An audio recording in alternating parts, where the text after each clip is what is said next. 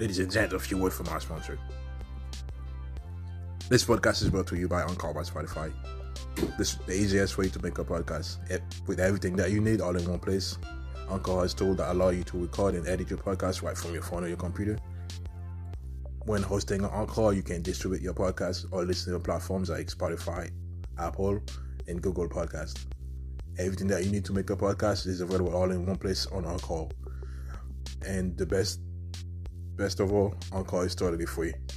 Download the Anchor app today or go to Anchor.fm to get started. Mark Zuckerberg is facing some major financial consequences, according to Forbes, losing billions of dollars, as well as his number 5 richest man rank as users continue to be shut out of Facebook, Messenger, Instagram, and WhatsApp. After mass complaints about the various platforms in the Facebook family being down, and users getting error messages when trying to log on, the company said it was working to resolve the issue. With all four now off air for several hours, Zuckerberg has faced a pile-on on rival social media platforms, and habitual Facebook users have taken to other apps that aren't experiencing issues, such as Twitter and Telegram, to express their dissatisfaction. Many have even temporarily celebrated the absence of Facebook. Zuckerberg has lost billions as a result of the outage, according to real time tracking by Forbes.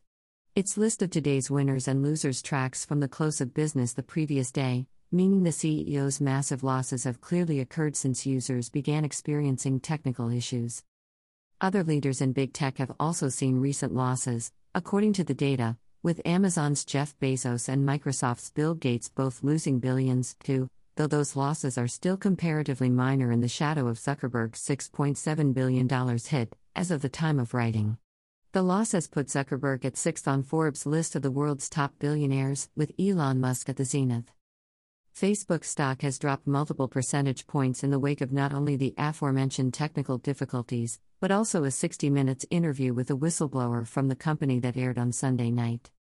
Data scientist Frances Haugen came forward as the source of a recent report claiming the company had been aware of the negative effects its services could have on users, and its censorship measures had been used to increase only its profits, rather than to fight misinformation, as it had claimed.